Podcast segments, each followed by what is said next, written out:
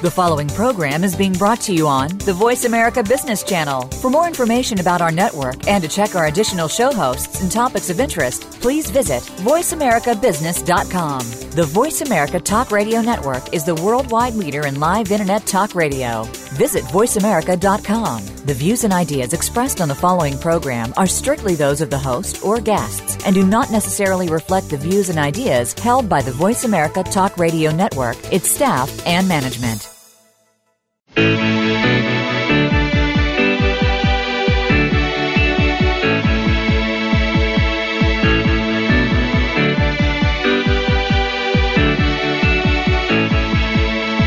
This hour of the Costa Report is brought to you by Dole Food Company, the world's leading producer and distributor of fresh fruits and vegetables. Welcome to the Costa Report. I'm Rebecca Costa, and thank you for joining me for another two hours of straight talk radio. I want to take a moment to welcome members of our military who are joining us again via the internet. Thank you for your service to our country and for your many emails and letters. My guest today was once one of the most revered power brokers in Washington, D.C., and knows more about how money and lobbying shape public policy than any other individual in America. In just a moment, lobbyist and businessman Jack Abramoff will be joining us. But before he does, let me say that Abramoff's story might remind you of the film Catch Me If You Can, the story of mastermind Frank Abagnale, who, in a remarkable turn of events, put his skills to work for the FBI catching other counterfeiters, and who also helped reform bank security for three decades. When it comes to tracing the influence money has on policymakers, many feel there is no one more qualified to effect reform than Jack Abramoff, who knows every trick in the book donors and lobbyists use to court favor with elected officials. And today, Abramoff is fighting to close loopholes, which make it legal for millions of dollars to flow into the coffers of PACs and campaign funds. Before Abramoff joins us today, I want to mention that he earned his undergraduate degree from Brandeis University and his law degree from Georgetown. While in college, Abramoff was chairman of the Massachusetts Alliance of College Republicans, which organized student support for Reagan's 1980 campaign. He remained active in politics throughout his decade long career in Hollywood as a producer, where he worked on the films Red Scorpion and Red Scorpion 2. In 1994, Abramoff put his business skills to use as a lobbyist for Seattle law firm Preston Gates and Ellis. Then in 2001, he joined the government relations division of Washington, D.C. law firm Greenberg Traurig, where he proved himself an adept fundraiser for conservative candidates. The rest is history. Like all things Abramoff had tackled before, he insisted on being the best. He took the laws which govern lobbying to their very limit, and then he took one step over that limit, and that was that. Abramoff served 43 months in federal prison for that overreach. But today, Abramoff is back to fix the very system which makes corruption legal in America. And you're not only going to be surprised to hear what he has to say in the next hour, but also why it is unexpected heroes like Jack Abramoff who may well hold the key to real reform. It's my pleasure to welcome to the program today a courageous lobbyist turned whistleblower, Mr. Jack Abramoff. Thank you for joining us, Mr. Abramoff. Thank you for having me. Now, I don't want to spend a, a, lot of time on the past, but you know, to some extent, it has prepared you to be more qualified than anyone else to explain just how lobbyists use legal means to shape policy. So, so let's start there. What do you say to folks who claim that big donors and PACs have always made large contributions to the coffers of candidates that they support? So, this isn't really anything new. Well, I don't. I don't say it's anything new. I think it's been going on uh, uh, from time immemorial that uh, people have used money and resources to influence, and many times improperly influence, people who have to make decisions. And when those people who are making the decisions are government employees, uh, then you sort of get into a really uh, murky area. But it's certainly not a new thing. Uh, this has been unfortunately going on for a long time, and every and and in every place. But you have to admit the the extent, the the proportions have gotten somewhat exaggerated. Well, yes, indeed. I mean, like like everything in our world, everything gets supersized, and so to some degree, uh, this this uh, behavior is also supersized. And I, I think, unfortunately, as the federal government uh, kind of expanded itself beyond any boundary uh, that was ever conceived uh, when the country was founded, or even, frankly, even 50 years ago, uh, when that started happening, it opened up opportunities for lobbyists and special interests uh, that they really, I guess, didn't realize before. And even recently, I, I you know, when I was lobbying, uh, which uh, of course I haven't been lobbying now for gosh ten years. But mm-hmm. when I was lobbying, uh, it was just at the beginning where corporations could realize that they could use the federal government as an offensive tool, meaning offense versus defensive tool, uh, in their businesses, and so that's opened up even recently much more activity. But as I understand it, and again I'm a layman, uh, isn't it a lobbyist's job to represent their clients' interests by using whatever legal means they can find? Well, absolutely. I mean that that is indeed their job. The lobbyists are the people who represent interest in petitioning the government. In the same way that a lawyer will represent a client in going to trial or court, a lobbyist represents somebody in Congress. And there's nothing necessarily, by the way, wrong with that. The problem is the way the rules are written. And of course, the problem is the very small percentage of those like me uh, who went over the boundary of the rules. But you actually don't even need to go near the boundary of the rules to be utterly and completely corrupt and contemptuous in this regime. And the problem is the way the laws are drawn, that the lobbyists take advantage of it. I mean, it's obviously uh, that's uh, that's their own business, I guess. But uh, unfortunately, the way the laws are drawn is the first problem. Do you feel our laws are too porous regarding contributions from large corporations and individuals? Well, I think they're absolutely porous. Uh, porous is, is almost an understatement. You can drive trucks through some of these loopholes um, that enable special interests of all kinds, not just corporations, by the way, individuals, uh, foundations, unions, everybody is in this game uh, to take advantage of using their money and their resources to create power, to create results, and that that is throughout the system. And unfortunately, virtually every one of the rules has too many loopholes in them. So let me ask you this: Your case was a widely publicized case. Um, since your trial and conviction, do you see that any measures were put into place to monitor and restrict lobbyists and, and bring and, and perhaps close up some of these holes? Yeah, there were there was a um, uh, a bill that was put through a couple of years, actually about a year after I went to prison in 2006, called Honest uh, Leadership and Government Act. HLOGA is uh, um, what what it's referred to, and it, and it was a good you know attempt to try to do something. But the problem is, I think unfortunately the lobbyists uh, delight in the fact that only marginal measures are usually attempted instead of systemic, you know, root and branch change. In the past, I think the reform community has focused itself on doing what it felt was possible, and in getting, uh, in some cases, scraps from the table, felt they got some victories, but unfortunately, they've left far too many loopholes in these laws, and lobbyists can run right through them, and they do.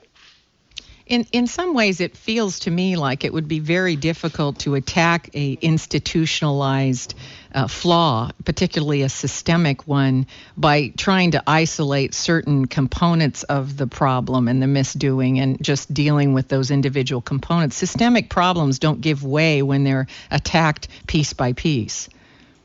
I think that's absolutely right. What what I've been doing uh, of late, and really for the last year or so, working with some of the reform groups now, is trying to put together, and we in fact have put together the first draft of a piece of legislation that starts at the base of the philosophy um, of government, which is that private parties seeking things from the government for their own special interests should not, either themselves or through their lobbyists, be able to give to government servants anything of monetary value, whether it's a political contribution, whether it's tickets to a ball game, whatever it is, uh, that that in fact is bribery, whether it's intended as such or taken as such, that it's indeed bribery and that it needs to be removed. So that is a premise uh, of the legislation, the American Anti-Corruption Act, which we're trying to launch, um, is one of the foundations of that of that act. There are other foundations, which I'm sure we'll get to in our discussion, but bringing us back to what the actual core philosophy is, I think, is the best way to craft changes in our systems so that they're effective and they're not just bandages on, on a bleeding wound. I agree with you completely. I think these are systemic issues. And again, uh, when you have a systemic issue, it doesn't matter who you plug into that system. Eventually, they become part of the system. And if it's a corrupt system, then corruption continues. Um, we have to take a short commercial break. When we come back, we're going to talk more about laws which must be changed in order to affect real change. You're listening to the Costa Report.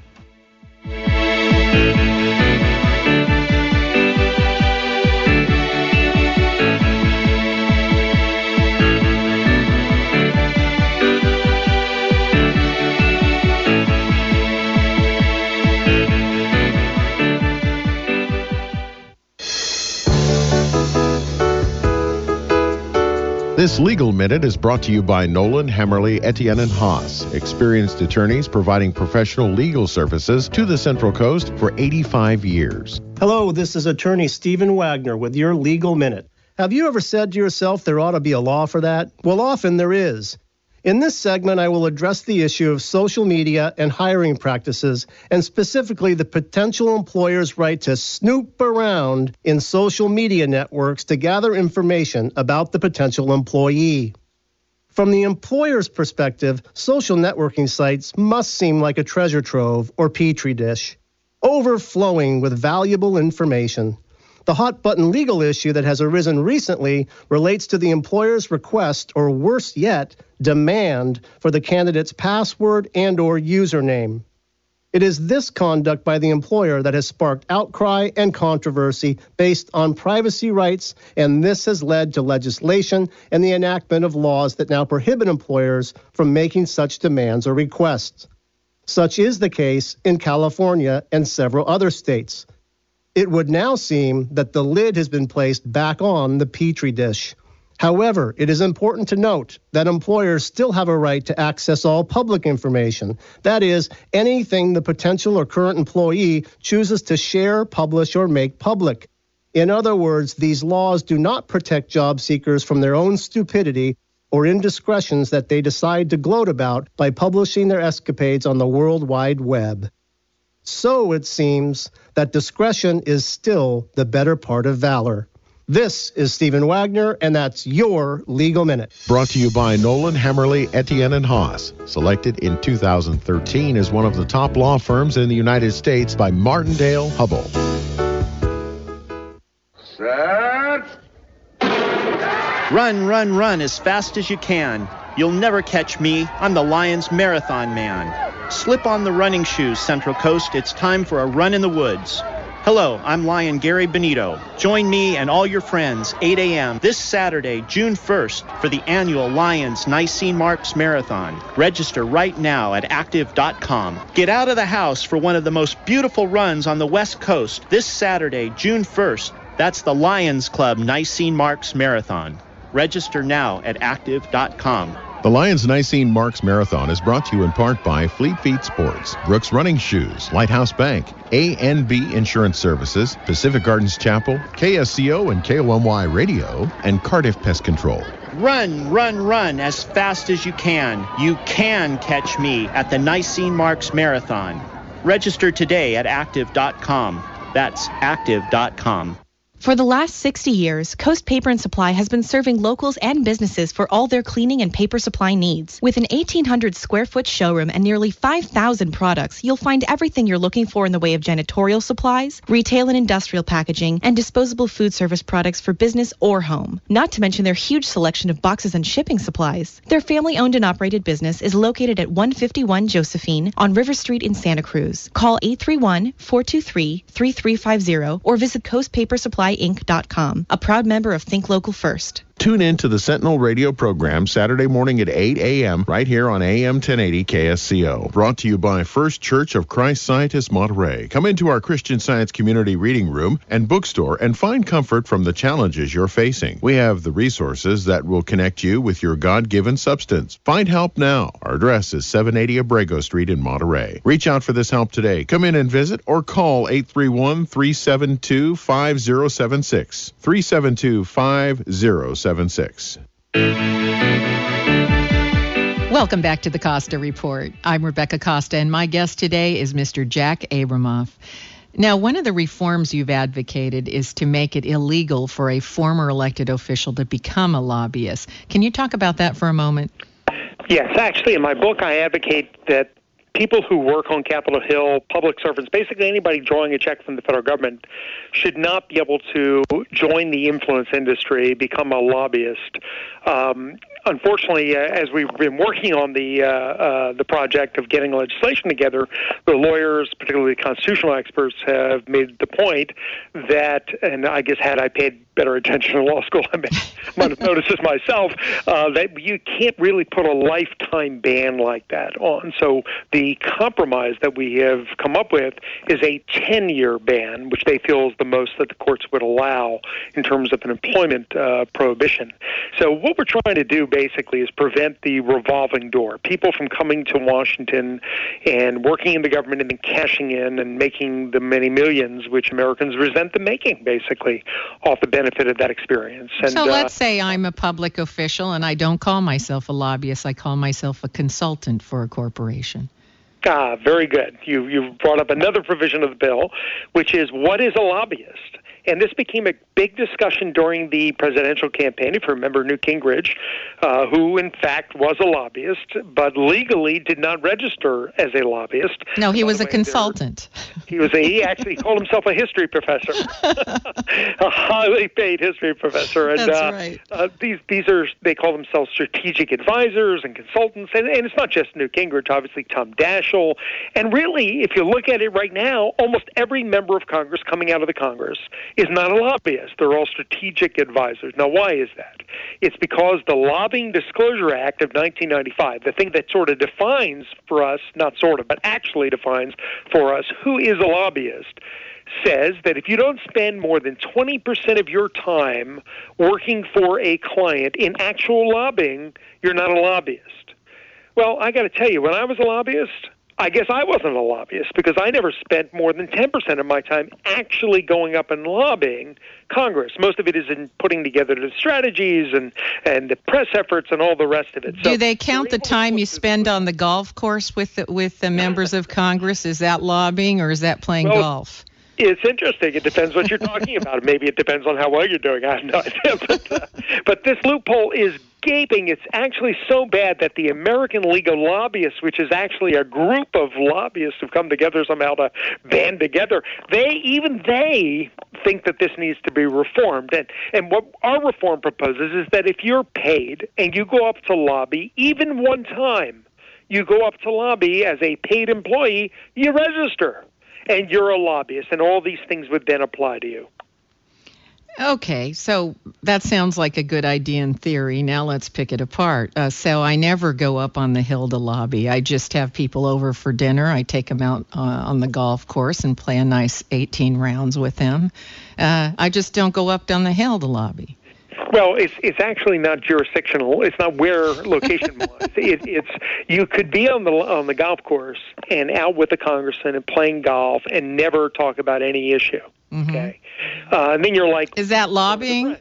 No, that's not lobbying. But the okay. minute you raise an issue with them, you're lobbying them. Now, the definition of lobbying, though, has to be more expansive than that. The definition of lobbying now must include all of those efforts that go to prepare the lobbying effort, whether it's media or anything else like that. And, and by the way, we already have a set of laws in place that deal with this. It's called the Foreign Agent Registration Act, and that's which uh, that's the provision under which one has to register if one's lobbying, say, for a foreign government. There, anything you do whether you go up and talk to a member or not, you're registered. That's what we need for lobbyists. Okay, is it just me or does this feel really squishy? Sorry, does what? Does it feel squishy to you? Does it does it feel like the, these are slippery snakes and they slip out of your hand just the minute you try to grab them? Oh, absolutely. And uh, they're clever. Don't forget who comes to Washington the most clever of the clever, and sometimes the most crooked of the crooked. And so this is an ongoing fight. The best thing we can do is make laws at least that get the obvious things, and then leave it to some degree to the FBI and the Justice Department, who frankly do a very thorough job at going after those people who are playing on the margins.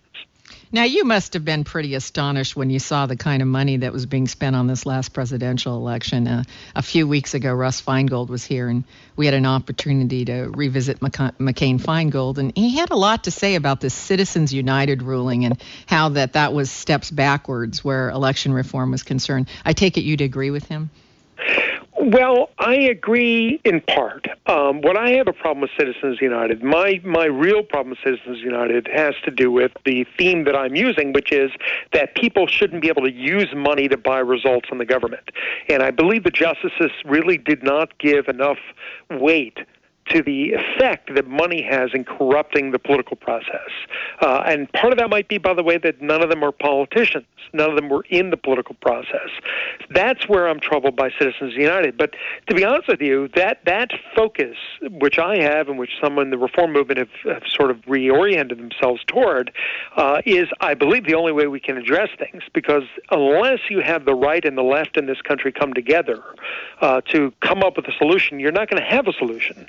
So the right is not interested in things that limit free speech, including, by the way, speech that isn't necessarily oral, meaning speech with your resources. Mm-hmm. So that is a reality of politics right now. And the right is also not in favor of nationally or federally funded uh, elections. So but, but here's the thing. Here's the thing. I know I know a lot of folks in D.C. right and left, and none of them likes raising money. Truthfully, right. they spend half to three quarters of their time in office looking for dollars, and everyone knows that if you want to rise up in the ranks of either party, you better know how to raise money. So if the politicians don't like it, and the citizens don't like it, and big corporations don't like being hit up for dollars, because let's face it, no lobbyist can guarantee it's going to go their way. So there's just as many times it doesn't go their way and they've spent money and you know they didn't get the result they wanted. Where is the support coming from? What's fueling the continuation of this corrupt system? Well, I, I think that part of it is that the system, you know, like anything, anytime a system is in place, dislodging it is difficult. The people who play this system, notwithstanding their their protestations to the contrary, they're good at this system. Okay, so undoing this system, it's not just undoing the getting on the phone and raising money part, but undoing all of the perquisites that are inappropriate for members of Congress, including, by the way, their retirement plans, which for the most part are to become lobbyists. That's what we're talking about. You either clean it all up or you don't clean up any of it. As you mentioned earlier, taking it on piecemeal is a bit of a problem. So if that's the approach, that you want to clean up the whole system, I don't believe you have so much support inside the Beltway to do this. Outside the Beltway, 100%. I travel the country every week. I speak. I have yet to run into somebody who doesn't get this outside the Beltway. In the Beltway, they're in favor of it. And unfortunately, unless we come up with something that is going to pass muster ideologically on both sides, we're not going to be able to solve this problem. I think what you're saying is that they may not like the system, but at least they're familiar with it and they know how to work it. Uh, and maybe that's the you know that's the difference is that you're comfortable with something you understand versus something that you may not understand and may not have control of. Now we have to take another break. When we come back, we're going to delve into a specific example of corruption, one that the media hasn't been paying enough attention to. You're listening to the Costa Report.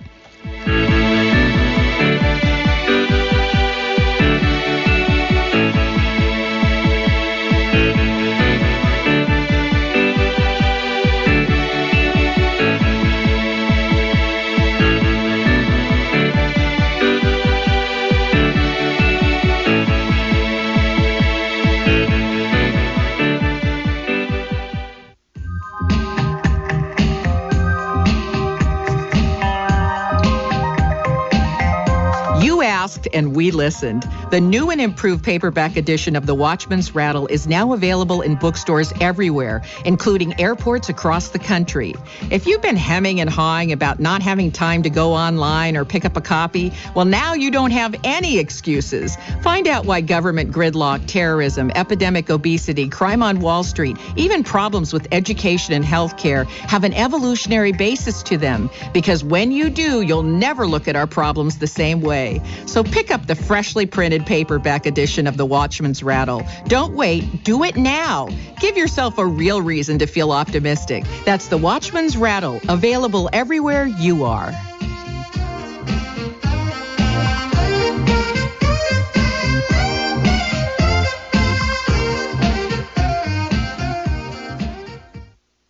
My name is Mickey Phelps here from Crown Cafe and Scotts Valley Market. I just wanted to let you know that Scotts Valley Market has some amazing prices on meat and produce and of course throughout the store. Jared and his crew from the meat department will be more than happy to cut a nice filet mignon to your liking. Also, Scotts Valley Market has an amazing hot food bar and also we make some of the best sandwiches in town, like the Irish. So folks, come on in and you'll find out that Scotts Valley Market has some amazing everyday deals. Also, at Scotts Valley Market, be sure to look for those yellow tags. That's where you're going to save a lot of money. And we'll be sure that we are very competitive with other grocery stores out there. What makes us different is that we are local and family owned. So come on in. And while you're there, be sure to ask for Mickey. And don't forget that if you need any catering, give Crown Cafe a call at 831 566 1425. 831 566 1425.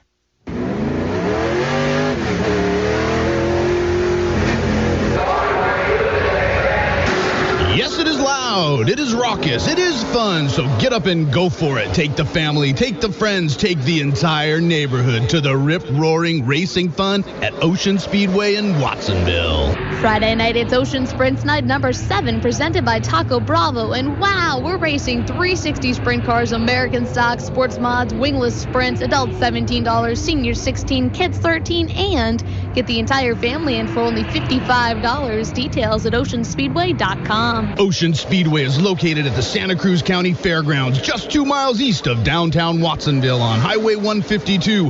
Get up and go for the loud, raucous, rip roaring racing fun this Friday night at Ocean Speedway.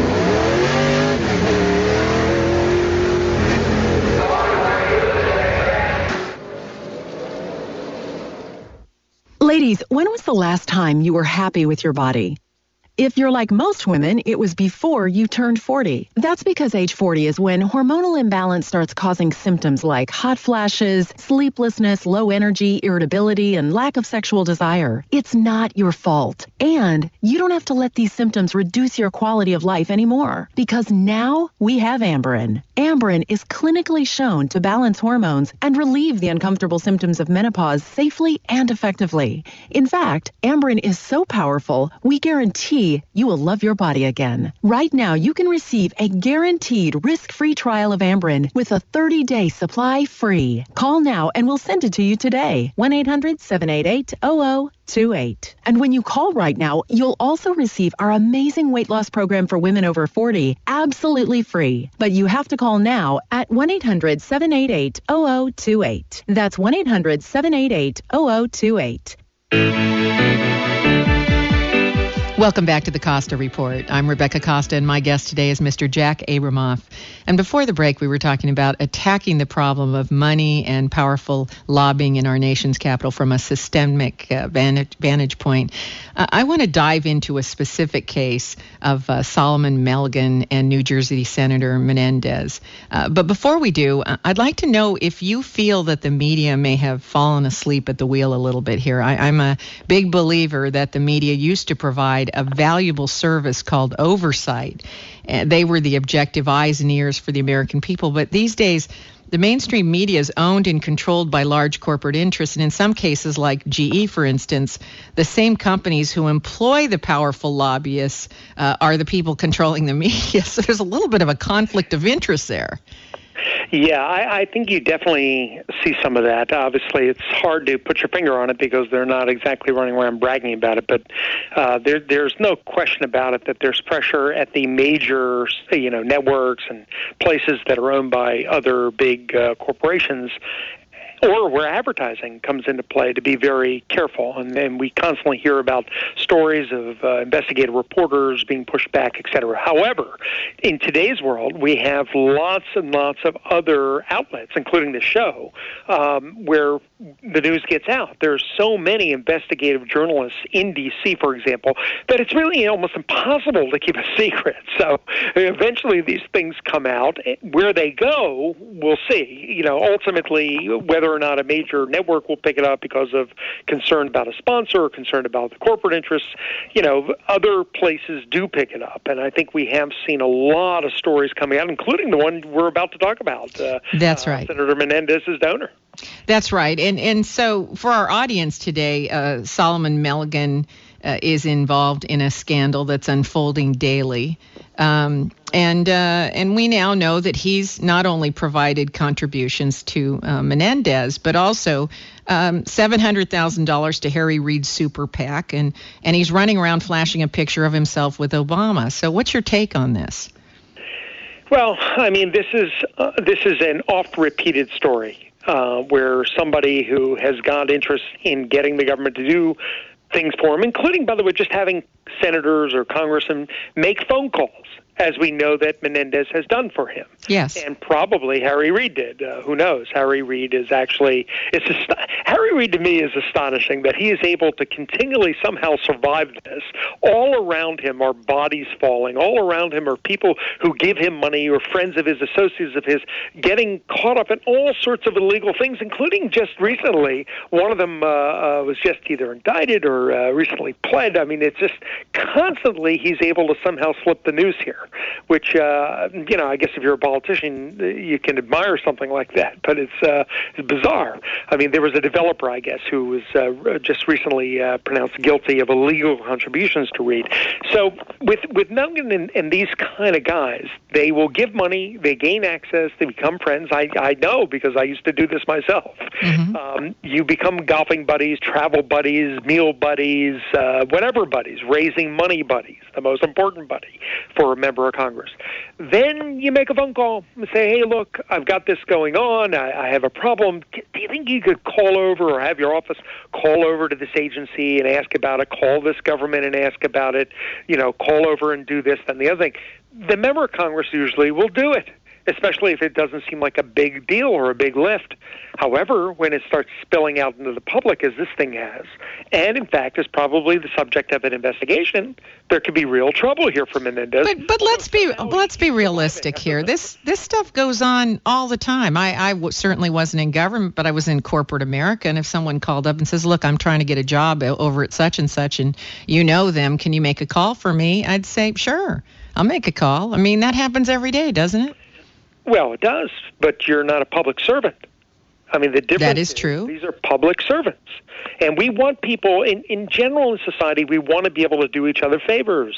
We want to do kindnesses for each other. The only trouble gets to be when it's a public servant. They cannot do that. Mm-hmm. It's called ultimately bribery again. When you give them something to do something for you, you ingratiate yourselves to them. It's a problem.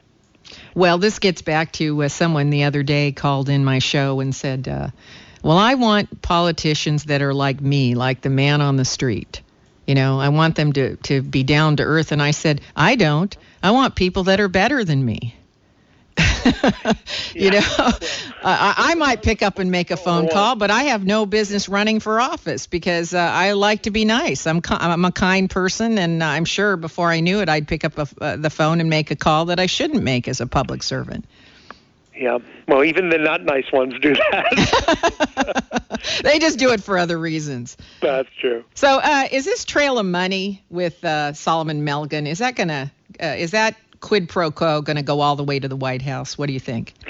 I don't know. I don't know. I have to be honest with you. I, I really feel this White House has been immensely uncareful and and unbelievably uh, insensitive uh, in terms of how they've approached these issues. They ran as an administration that wanted to be completely different, completely transparent, and we have seen nothing but these kind of things spilling out. So I don't know whether his particular trail will go there, but too many other trails are leading there, and in a way that really is very uncomfortable. And by the way, makes the more progressive and liberal members of the reform coalitions unbelievably uh, antsy about this White House. Well, you can't blame him. In the last election, well, the first time that Obama ran, he was collecting, you know, a few dollars here and there on the internet. But this last time around, uh, he certainly was depending on large donors. And even Axelrod, he shrugged and said, hey, that's just the way it is. Yeah. Now that I think was very disappointing to people in the reform community that you know that they not only uh, given in but they seem to be better at it than the Republicans in some respects. It's just very bizarre. It is bizarre, and we certainly didn't see the kind of reform or uh, the word I like to use is restraint. We didn't see yeah. the restraint because the real control that we hope for, and I think you were alluding to this a little bit earlier, is self control. You know, when we don't have self control, we have to have the law step in. And then the law has to get more and more detailed and more and more complex because we got to close up every possible loophole.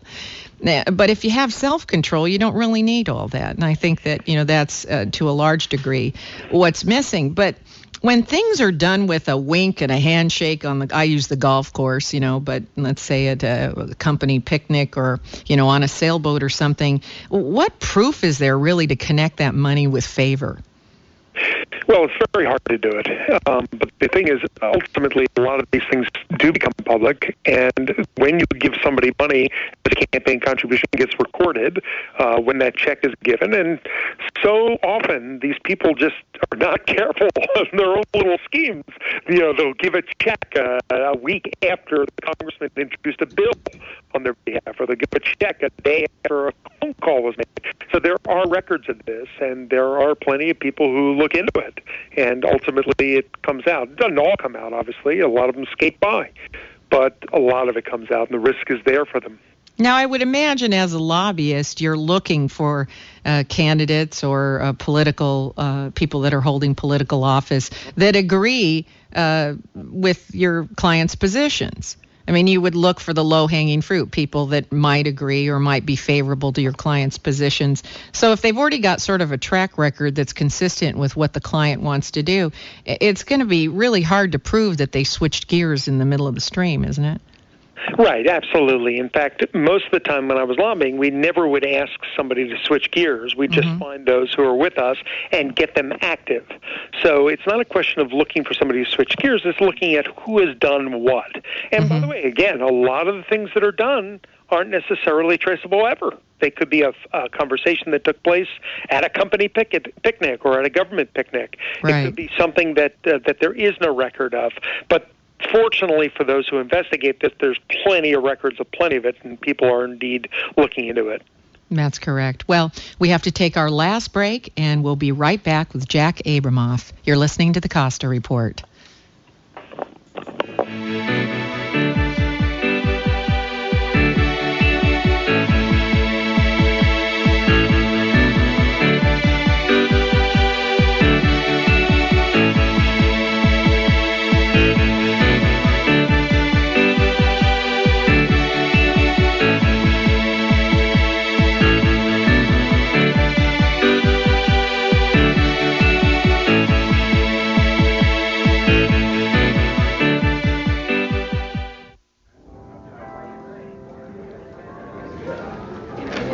I'm here today with Scott Caraccioli of Caraccioli Cellars. Now, there's a number of ways you can taste wines at the tasting room. Talk to us a little bit about that. Yeah, we currently have nine different wines on our tasting menu, and we really want it to be an experience where you get to taste the wine that you want to taste.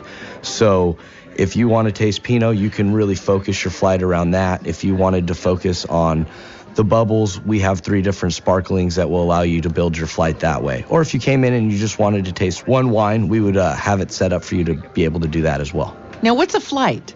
A flight is basically a combination of small tastes of different wines. If you wanted to taste all of our different Chardonnays, you could taste the 2007 Chardonnay, the 2008, and the 2009, and we would line you up with an individual taste of each of them. Thank you for being with us again, Scott. Thank you, Rebecca.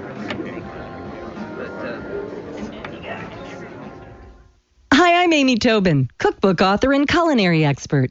Strawberries, blueberries, blackberries, and raspberries. Dole has a bounty of berries ripe for the picking. Fresh berries are not only delicious, but some of the most powerful disease fighting foods available. Researchers have found that berries have some of the highest antioxidant levels of any fresh fruits. So add a handful or two of your favorite berries to your next meal and enjoy their nutritional benefits and natural sweetness in all of your dishes, from salads to desserts and everything in between. For fresh tips and ideas from Dole's berry experts, visit berries.dole.com. And be sure to check out the pages of mouth-watering recipes.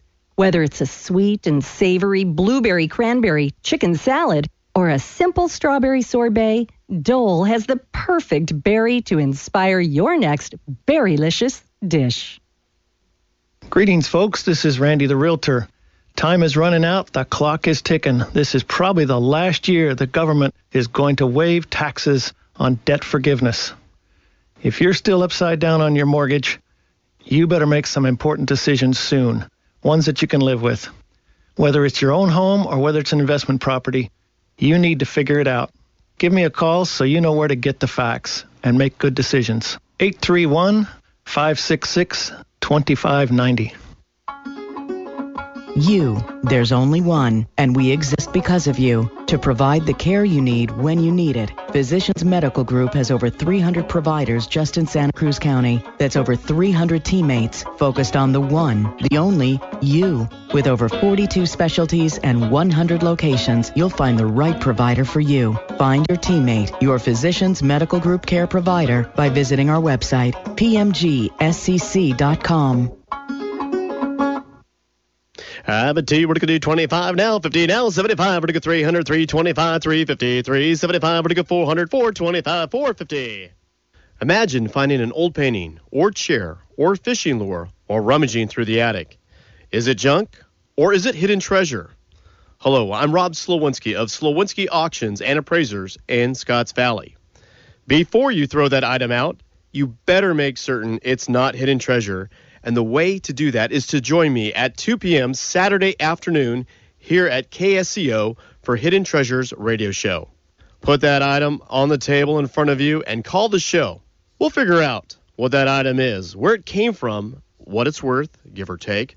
So don't throw that item out. Instead, join me, Rob Slowinski of Slowinski Auction Company, Saturday afternoon at 2 p.m. for Hidden Treasures Radio Show. Is it junk? Or is it hidden treasure? Welcome back to the Costa Report. I'm Rebecca Costa, and my guest today is Mr. Jack Abramoff. Now, returning to the Melgen scandal for a moment, uh, what would you like to see the Ethics Committee and FBI investigate that they may be missing right now? Well, I, I think the FBI is likely investigating. I'm not sure they're missing much, but uh, but from a lobbyist, I mean, you're an experienced lobbyist, probably the most experienced lobbyist that we have, and I am assuming they have not bothered to pick up the phone and call you. Well, uh, they wouldn't call me because in this case, I mean, they have picked up the phone to call me on other things where I know the players. I, I don't know anybody. You know, I didn't lobby Menendez. I don't know how his operation works, but I assure you, they are likely talking to plenty of people who do, and they're extremely thorough. I can tell you from the 2000 investigations they had open in my case, and I cooperated and you know was uh, saw what was going on. But uh, I, I think what they're looking at and what they need to be looking at, of course, is what actions were taken by Menendez or his staff. What actions did Menendez or his staff get other members to take that benefited uh, this gentleman and all of his companies and all of his associates? In other words, what is the full extent to which he cashed in on the relationship they had? Number one. Number two, what was the fuel uh, here? What did he provide?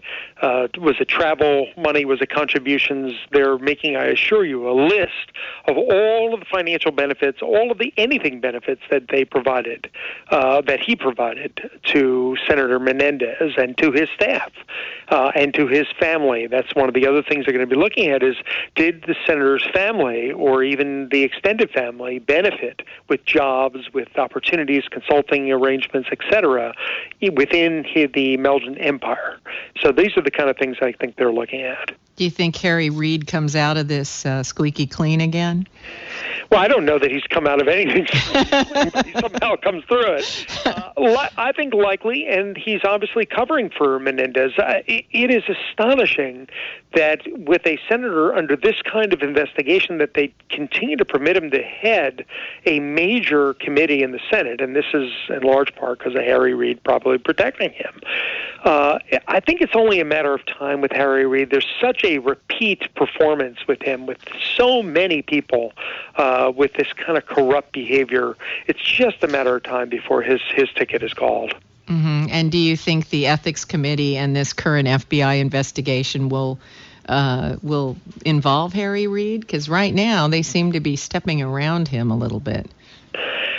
Um, you know, I don't. I don't know about the uh, FBI doing that. I would find that very unusual. The people, again, that I encountered in public integrity uh, don't play politics. They basically didn't care who it was. They investigated everybody they had to. Uh, in terms of the Senate committee, it's obviously more difficult for them. They're investigating their boss. Um, so yeah, but know, we got seven hundred thousand dollars, a check for seven hundred thousand dollars from Melgen into Harry Reid's super PAC. Mm-hmm. That that's undeniable. That's public no record. At least there's no doubt there's at least smoke, and there's likely lots of fire. You know, the question is, what are they going to do? I'll have to be honest with you. The the committees in the House and in the Senate, the ethics committees, have been fairly feckless for years. Uh, they mm-hmm. haven't really had the kind of muscle or intent, it seems, or desire to go out there and uh, and do anything good. So it's left in the hands of the Justice Department and the FBI. What happens when it, by the way, gets from the FBI to the Justice Department is a different discussion.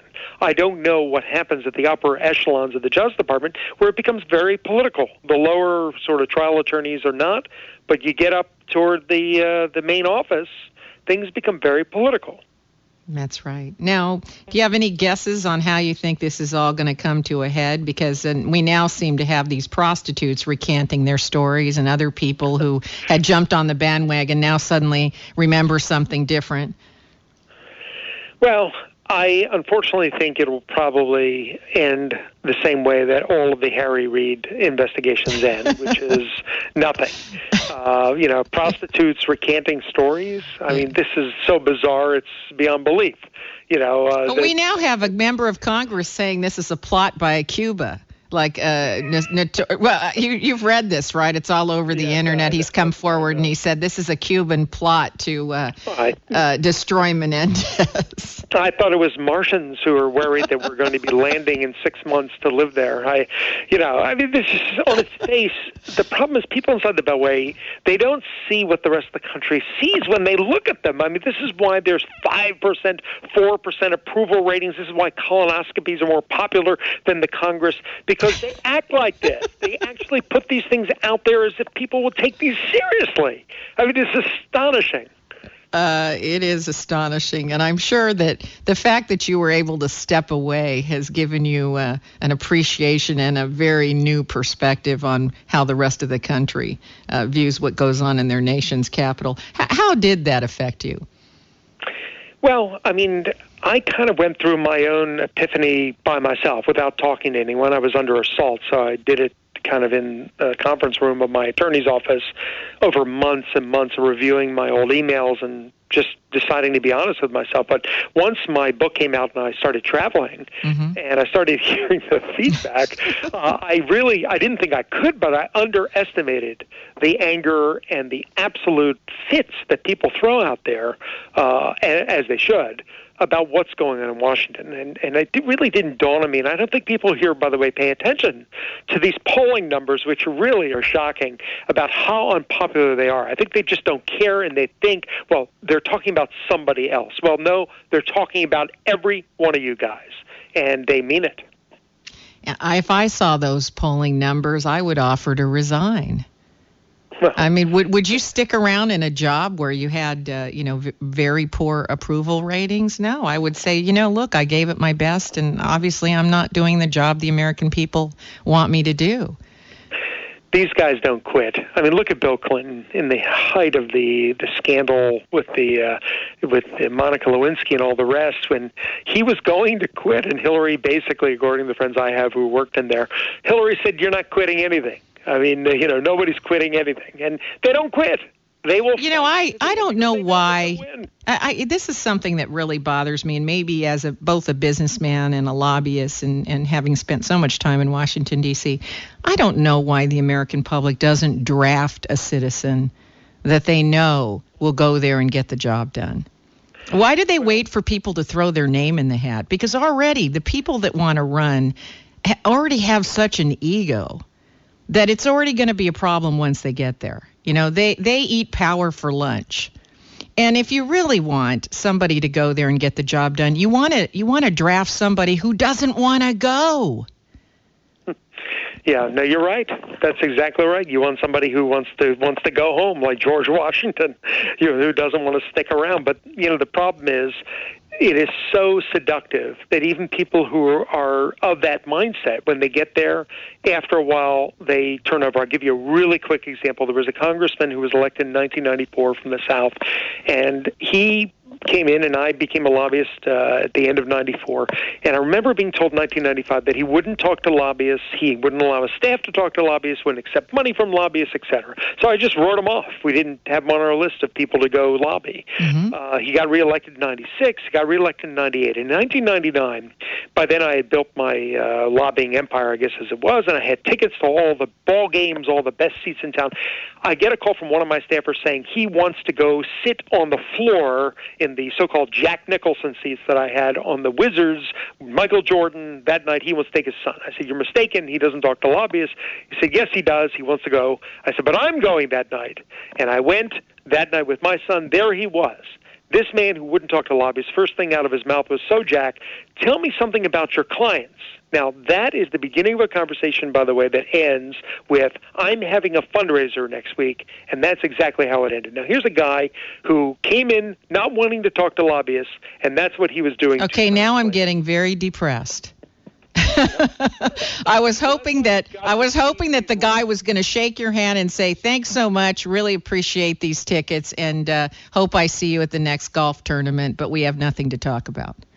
Well, I, I would tell you that even taking the tickets uh, was bad enough, but but this is what's going on in Washington, and it's and I don't care who they are. There are exceptions where you know the one or two people who don't become sort of corrupted by the system, but you're talking about 99% of them ultimately at some level get into the morass. Well, believe it or not, yeah. Uh, on that note, we are out of time. Uh, I do want to let listeners know that you do have a website. Give that website to them so they can get more information about what you're doing. Thanks. It's www.abramoff.com. A-B-R-A-M-O-F-F.com. That's all the time we have today. But before we say goodbye, I do want to thank you for the reforms you are helping to bring about in our country. Thank you, Mr. Abramoff. Thank you so much. If your station is leaving us after this first hour, my guest next week is Dr. Clem Brooks. Don't miss a riveting conversation with Clem Brooks next week, right here on your favorite weekly news magazine, the only program you can trust to put principles ahead of politics. Now, stay tuned for the second hour of the Costa Report when we hear what you have to say.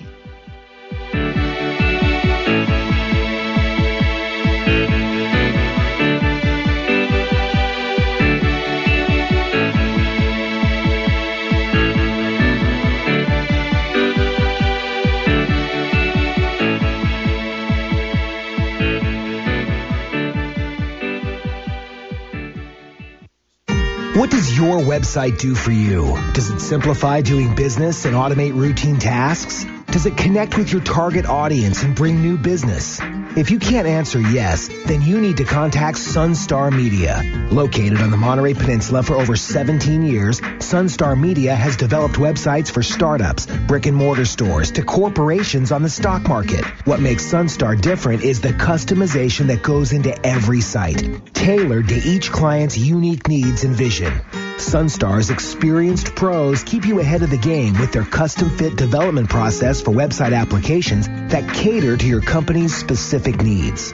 Learn more at sunstarmedia.com. Mention you heard this ad on the Rebecca Costa Show and get a free web analysis report on your current site or a free web consultation for your next project. Let's discuss how Sunstar can help you. Reach out to us at sunstarmedia.com.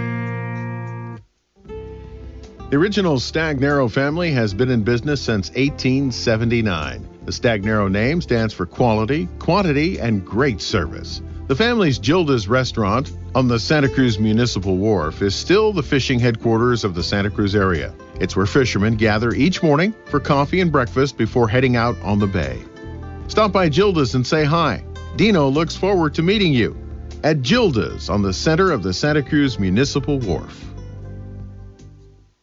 This Sunday on Eat, Drink, Explore Radio, celebrity chef Susan Feniger explains how to use the tropical jackfruit in place of meat. Also explaining California's complex liquor laws and some unusual restrictions at local wineries and breweries. Get the latest food, beverage, and travel news Sunday mornings from 8 to 10. It's all live right here on KSCO AM 1080. Eat, Drink, Explore Radio, your lifestyle information source. From San Jose to Salinas, Red Hot News Talk, AM 1080 KSCO Santa Cruz. Thanks again for listening to the preceding program brought to you on the Voice America Business Channel. For more information about our network and to check out additional show hosts and topics of interest, please visit voiceamericabusiness.com. The Voice America Talk Radio Network is the worldwide leader in live Internet talk radio. Visit voiceamerica.com. The views and ideas expressed on the preceding program are strictly those of the host or guests and do not necessarily reflect the views and ideas held by the Voice America Talk Radio Network, its staff, and management.